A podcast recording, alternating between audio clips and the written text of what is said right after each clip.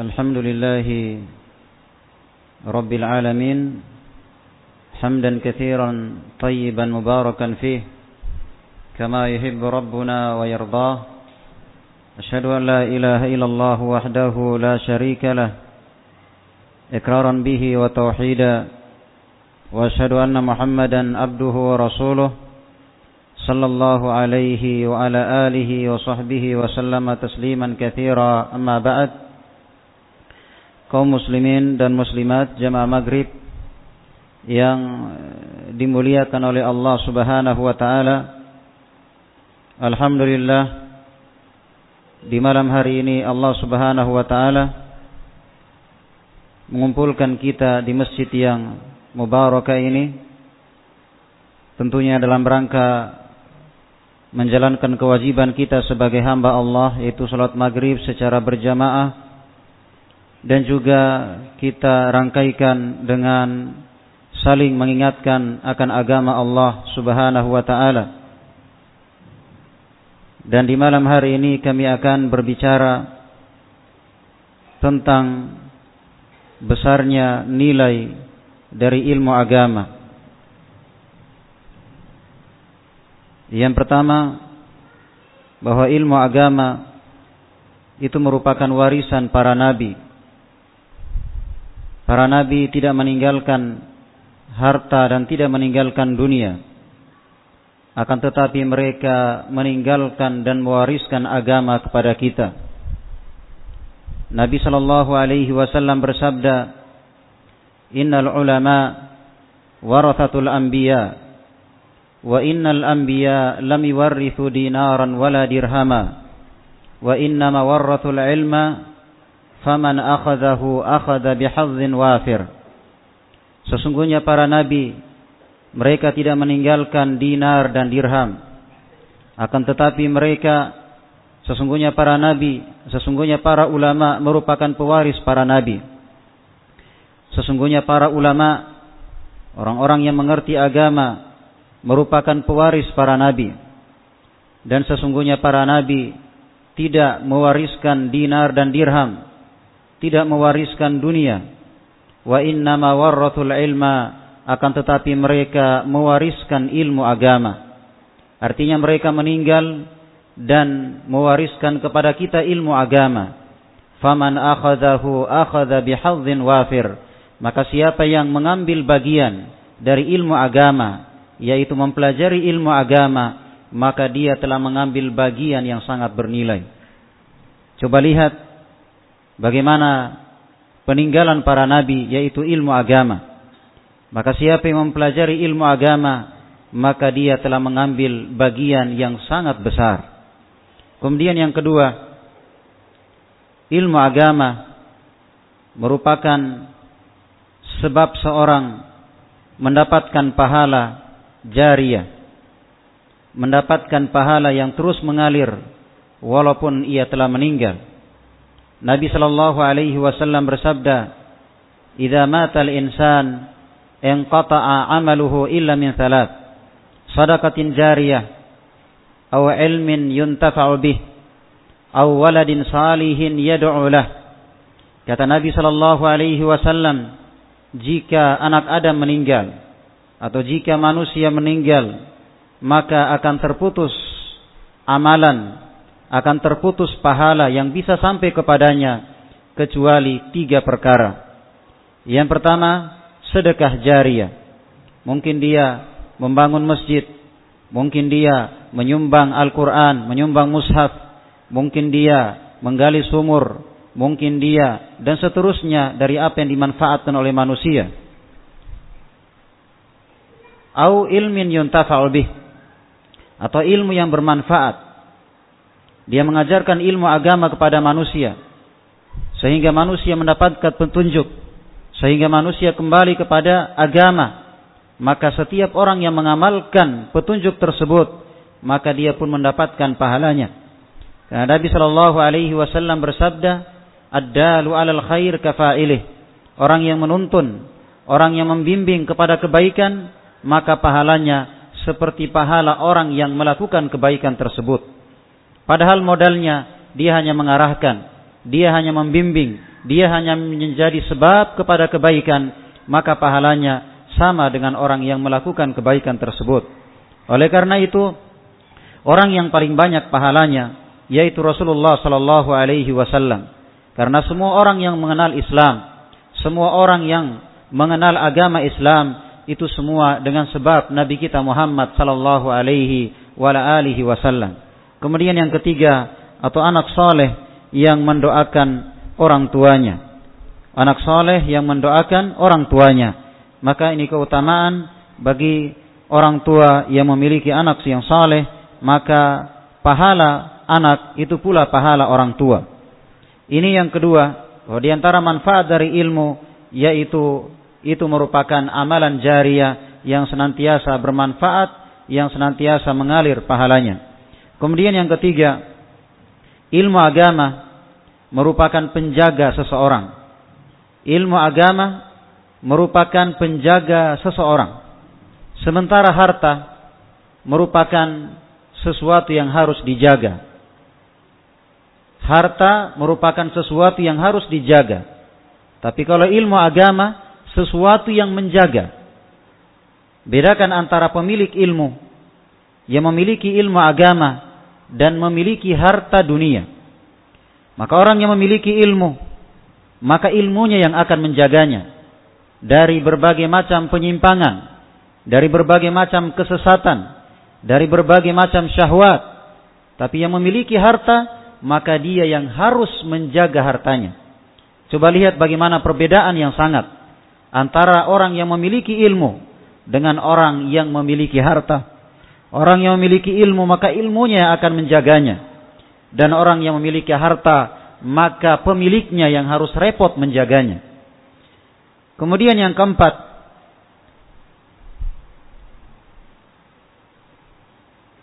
bahwa ilmu agama orang-orang yang memahami agama termasuk orang-orang yang dipilih oleh Allah untuk mempersaksikan suatu kalimat yang Allah pun ikut mempersaksikan kalimat tersebut. Di mana Allah Subhanahu wa taala berfirman, "Syahidallahu annahu la ilaha illahu wal malaikatu wa ulul ilm qa'iman bil qist." Kata Allah Azza wa Jal, Allah Subhanahu wa taala bersaksi bahwa tidak ada yang berhak disembah kecuali Dia wal malaikah dan para malaikat wa ulul ilm dan orang-orang yang memiliki ilmu agama. Bayangkan tidak ada suatu kalimat yang Allah Subhanahu wa taala bersaksi kecuali kalimat la ilaha illallah. Namun juga Allah mengikutkan dua dari makhluknya yaitu para malaikat dan orang-orang yang memahami ilmu agama.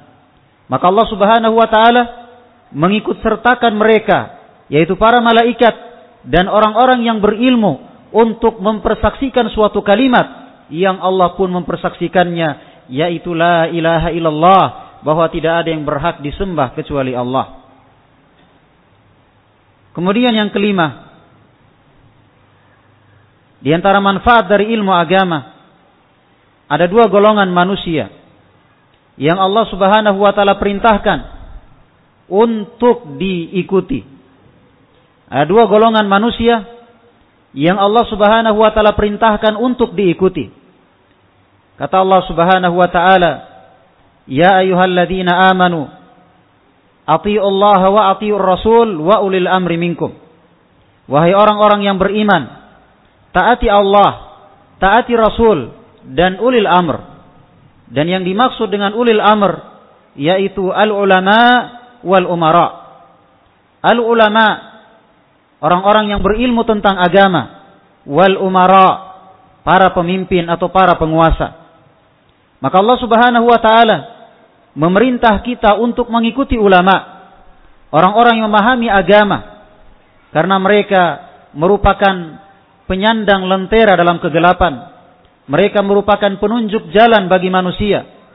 Karena mereka bisa melihat, bisa membedakan mana yang hak dengan mana yang batil.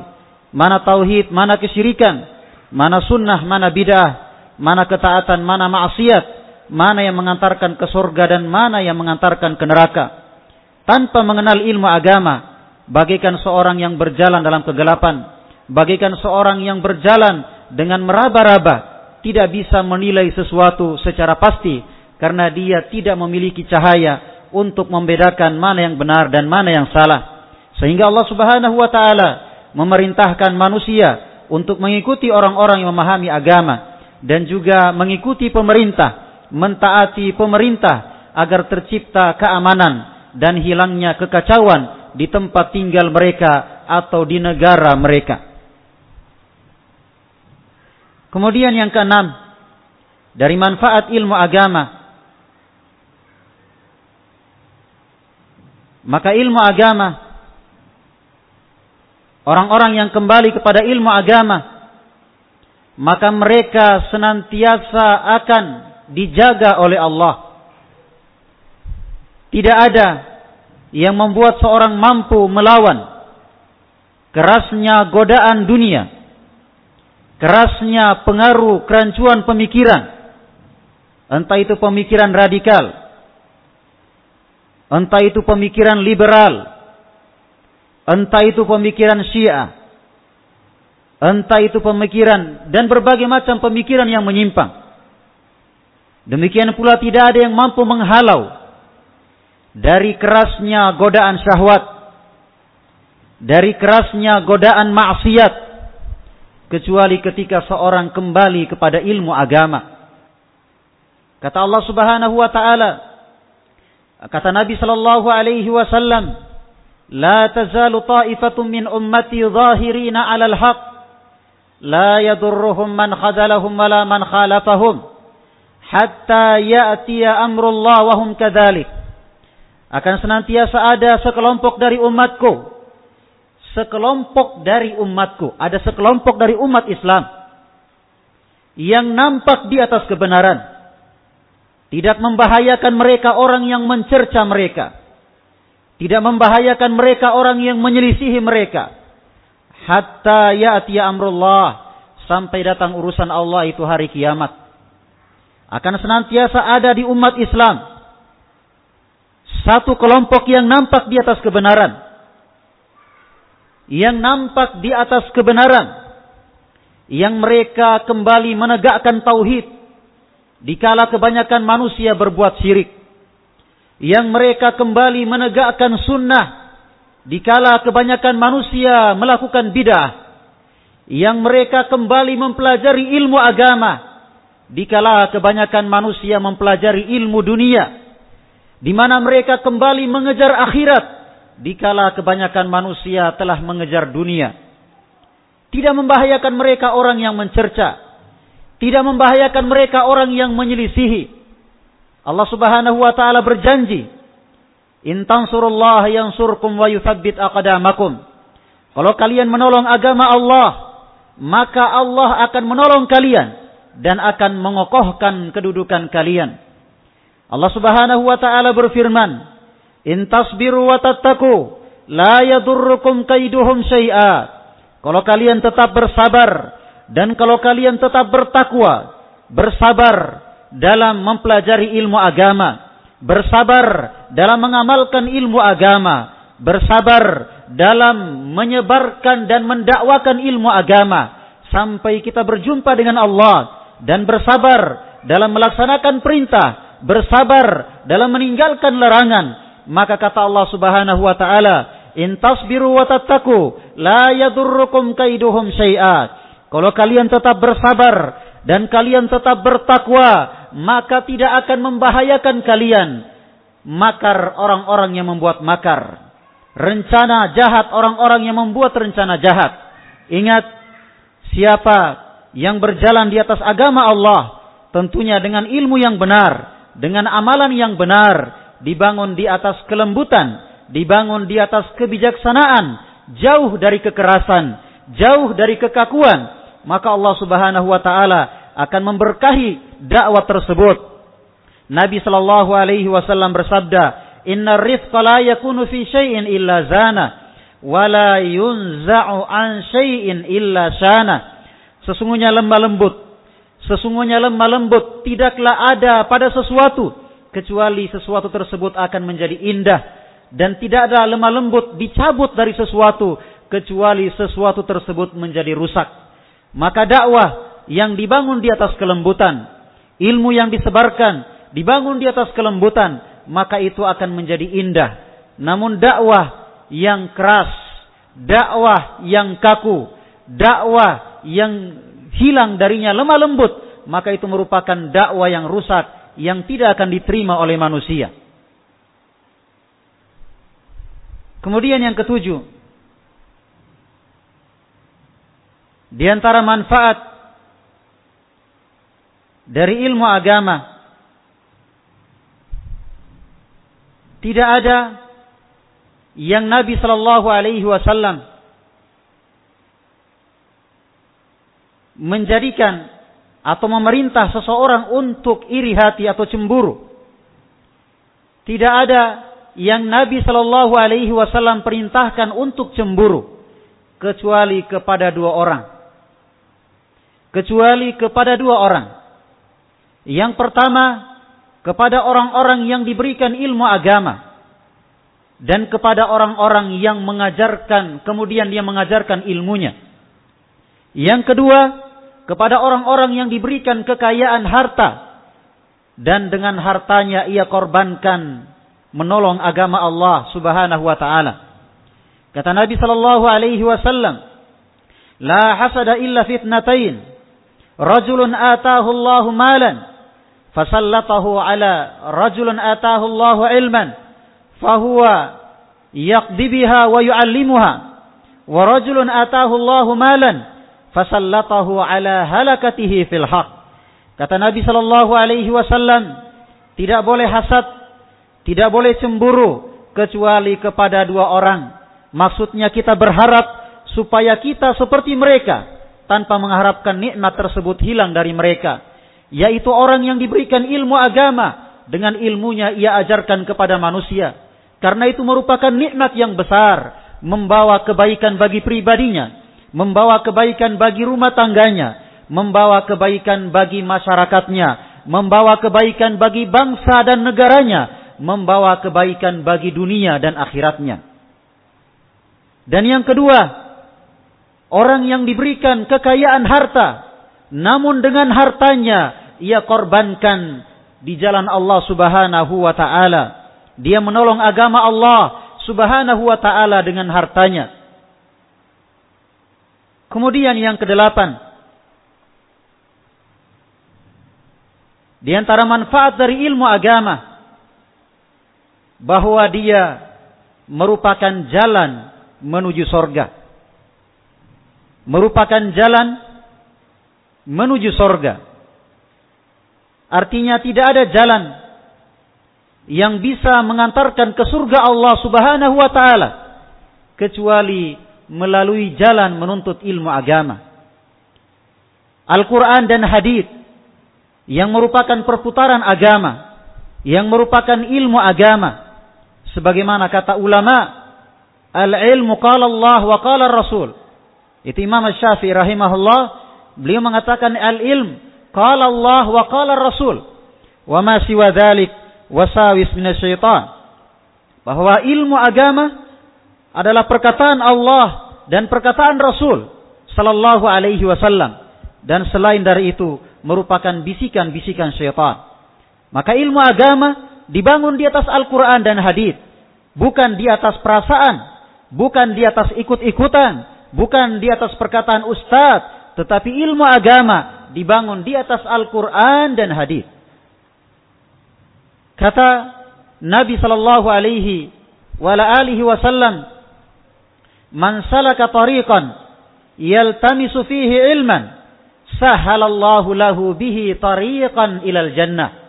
Barang siapa yang menuntut ilmu agama, barang siapa yang mempelajari ilmu agama, barang siapa yang menempuh suatu usaha untuk menuntut ilmu agama, sahalallahu lahu bihi tariqan ilal jannah. Maka Allah Subhanahu wa taala akan mudahkan dia dengan jalannya, dengan caranya, dengan usahanya menuntut ilmu agama tariqan ilal jannah, jalan menuju sorga.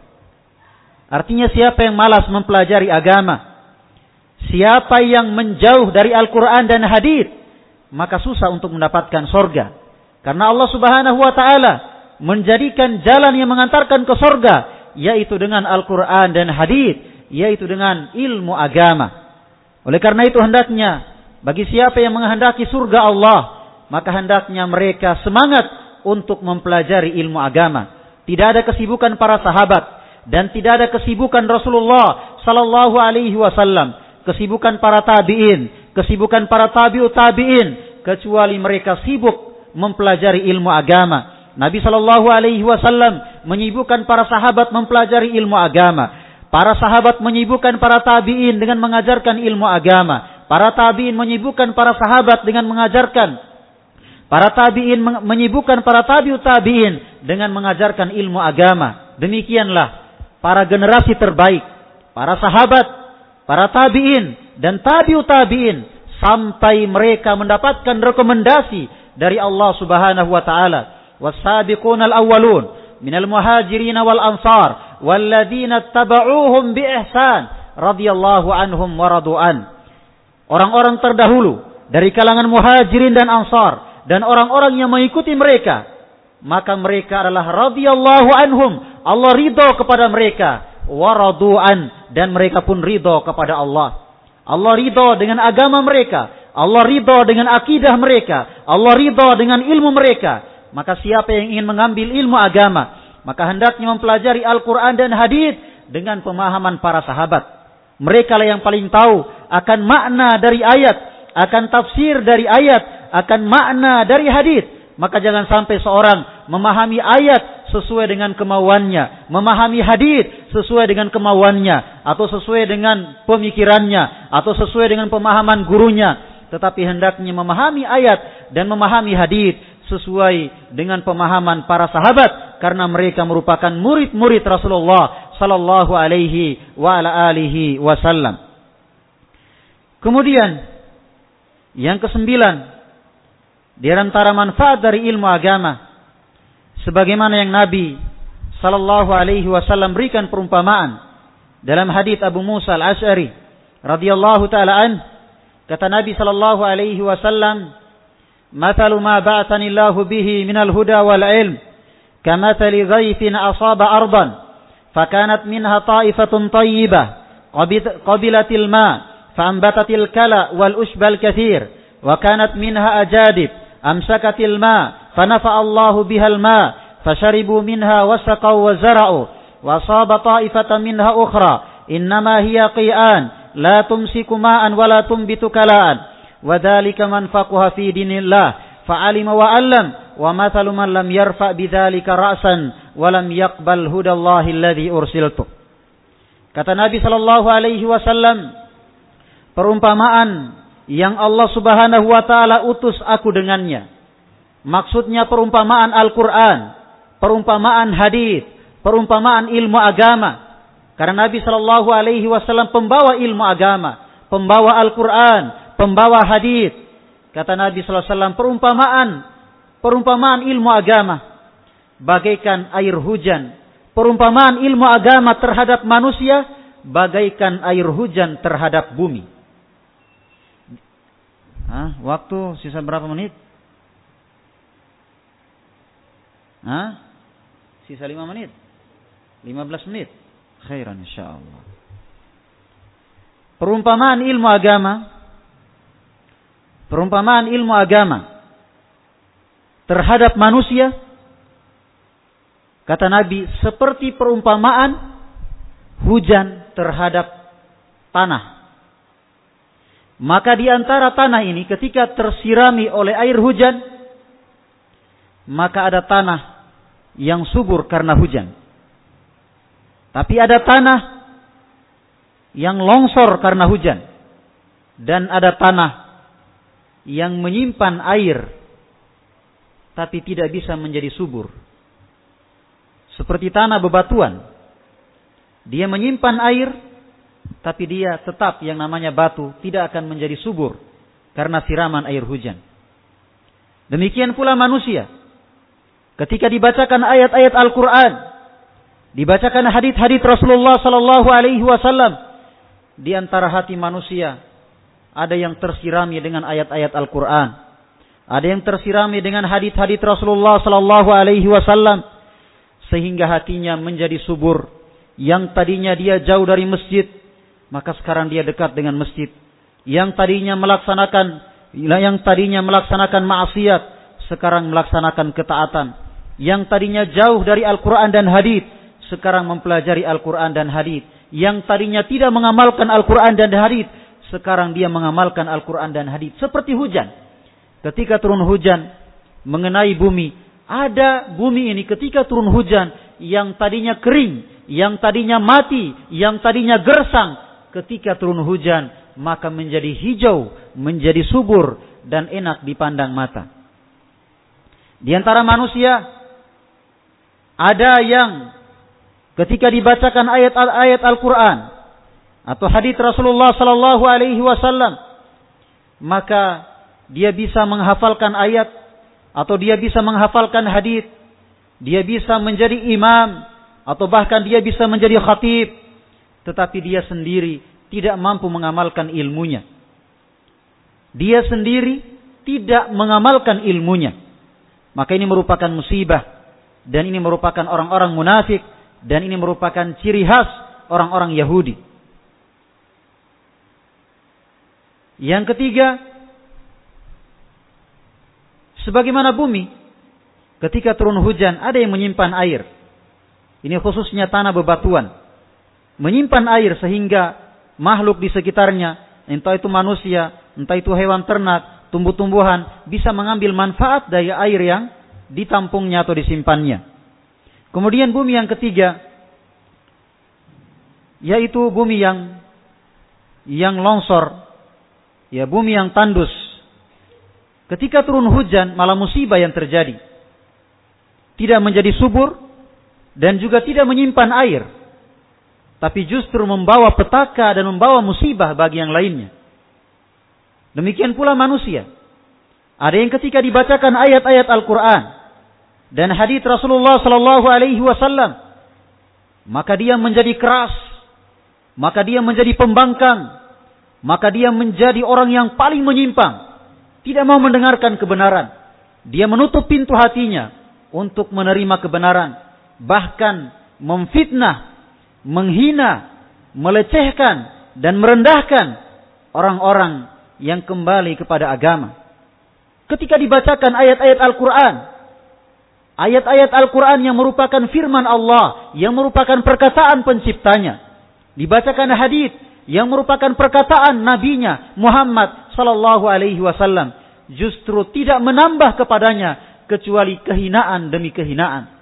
Dengan merendahkan agama, dengan mencela orang-orang yang beragama, dengan mencela orang-orang yang kembali kepada agama, maka apa alasan dia menentang firman Allah, menentang hadits Nabi SAW, apakah dia lebih pintar daripada Allah Subhanahu wa taala sehingga dia merendahkan Al-Qur'an, merendahkan hadits Nabi sallallahu alaihi wa ala alihi wasallam. Kemudian yang ke 10 di antara manfaat dari ilmu agama ilmu agama merupakan sumber segala kebaikan. Ilmu agama merupakan sumber segala kebaikan. Kebaikan dunia maupun kebaikan akhirat. Kebaikan pribadi, kebaikan rumah tangga, kebaikan masyarakat, kebaikan bangsa dan negara, kebaikan dunia dan akhirat ada pada ilmu agama. Maka cara apa pun yang ditempuh, ketika meninggalkan ilmu agama, maka tidak akan membawa hasil tidak akan membawa kepada kebaikan. Nabi Shallallahu Alaihi Wasallam bersabda, "May yuridillahu bihi khairan yufaqihu fid din."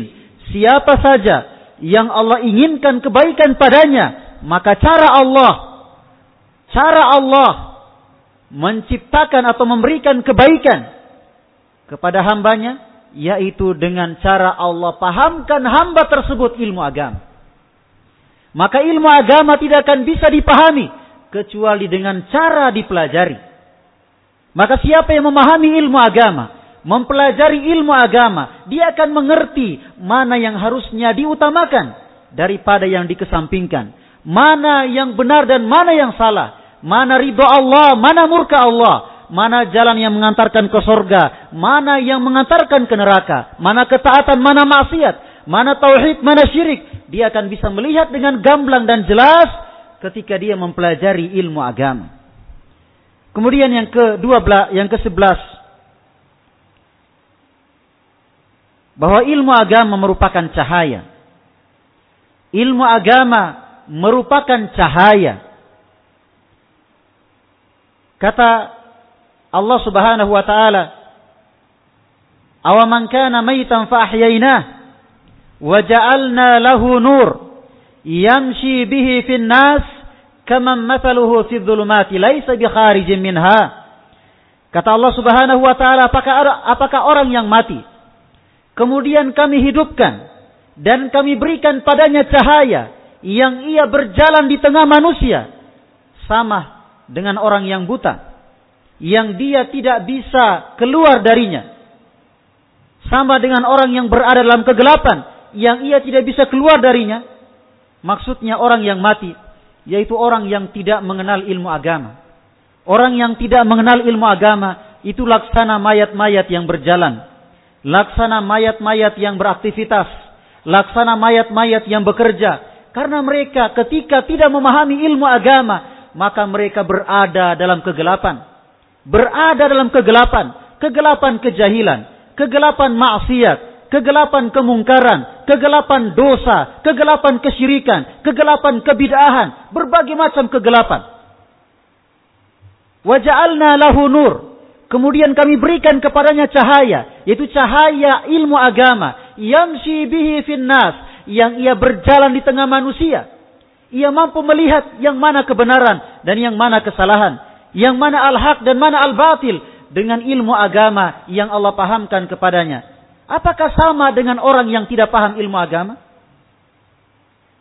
Hal yastawi alladhina ya'lamuna wal ladina la ya'lamun. Apakah sama orang yang paham agama dengan yang tidak paham?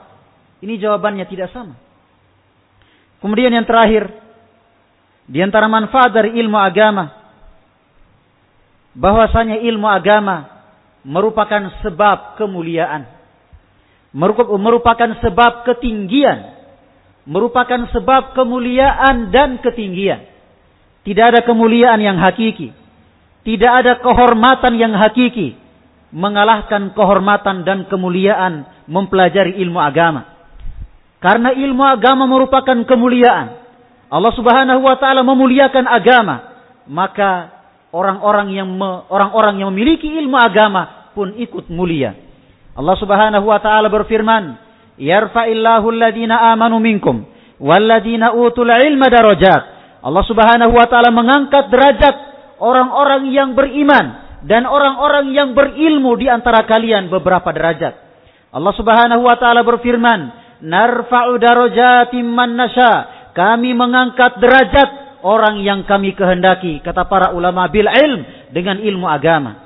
Maka Allah subhanahu wa ta'ala memuliakan seseorang dengan memahamkan ilmu agama. Maka siapa yang kembali memahami ilmu agama, maka dia akan menjadi orang-orang yang mulia di sisi Allah subhanahu wa ta'ala. Dia akan menjadi orang-orang yang terhormat di sisi Allah subhanahu wa ta'ala.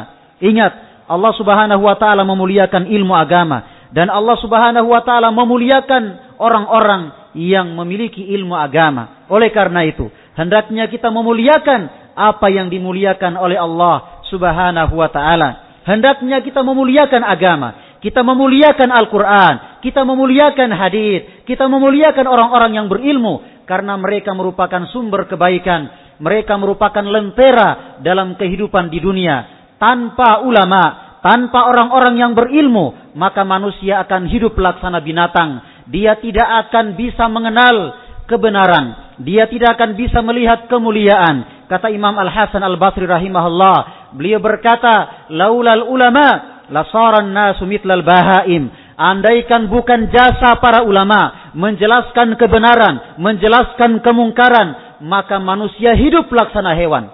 Manusia hidup laksana hewan. Coba lihat orang-orang yang tidak mengenal ilmu agama. Mereka berpakaian tapi telanjang. Mereka terjerumus dalam perzinahan. Banyaknya anak-anak yang lahir di luar nikah. Banyaknya berbagai macam kemungkaran disebabkan karena mereka jauh dari ilmu agama.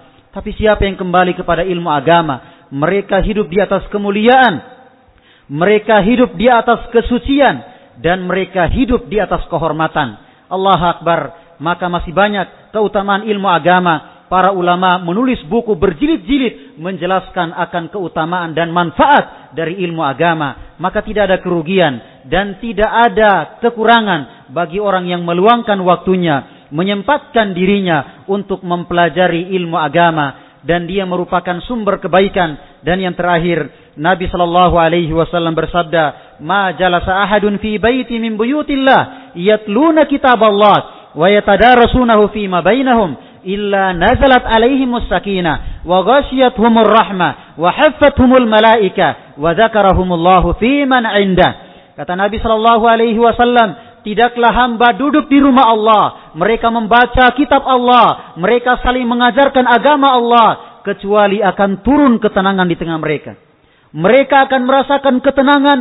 Mereka akan merasakan ketenangan-ketenangan yang mereka tidak pernah rasakan di luar masjid. Yang mereka tidak pernah rasakan dikala tidak mempelajari ilmu agama. Dikala tidak mendengarkan ilmu agama. Akan terasa ketenangan illa nazalat alaihi sakinah kecuali akan turun kepada mereka ketenangan wa haffathumul malaika dan mereka akan dikelilingi oleh para malaikat wa dzakarahumullahu fiman inda dan Allah Subhanahu wa taala menyanjung mereka memuji mereka di kalangan para malaikatnya. Allah akbar nikmat yang besar. Orang-orang yang duduk di masjid mempelajari agama Allah subhanahu wa ta'ala. Mereka akan mendapatkan ketenangan. Mereka akan dikelilingi oleh para malaikat. Dan mereka akan disebut-sebut. Dipuji-puji oleh Allah subhanahu wa ta'ala. Di sisi para malaikatnya. Mudah-mudahan apa yang kami sampaikan bermanfaat. Mohon maaf atas segala kekurangan. Subhanakallahumma bihamdik. Asyadu an la ilaha ila anta astaghfiruka wa atubu ilaik. Wassalamualaikum warahmatullahi wabarakatuh.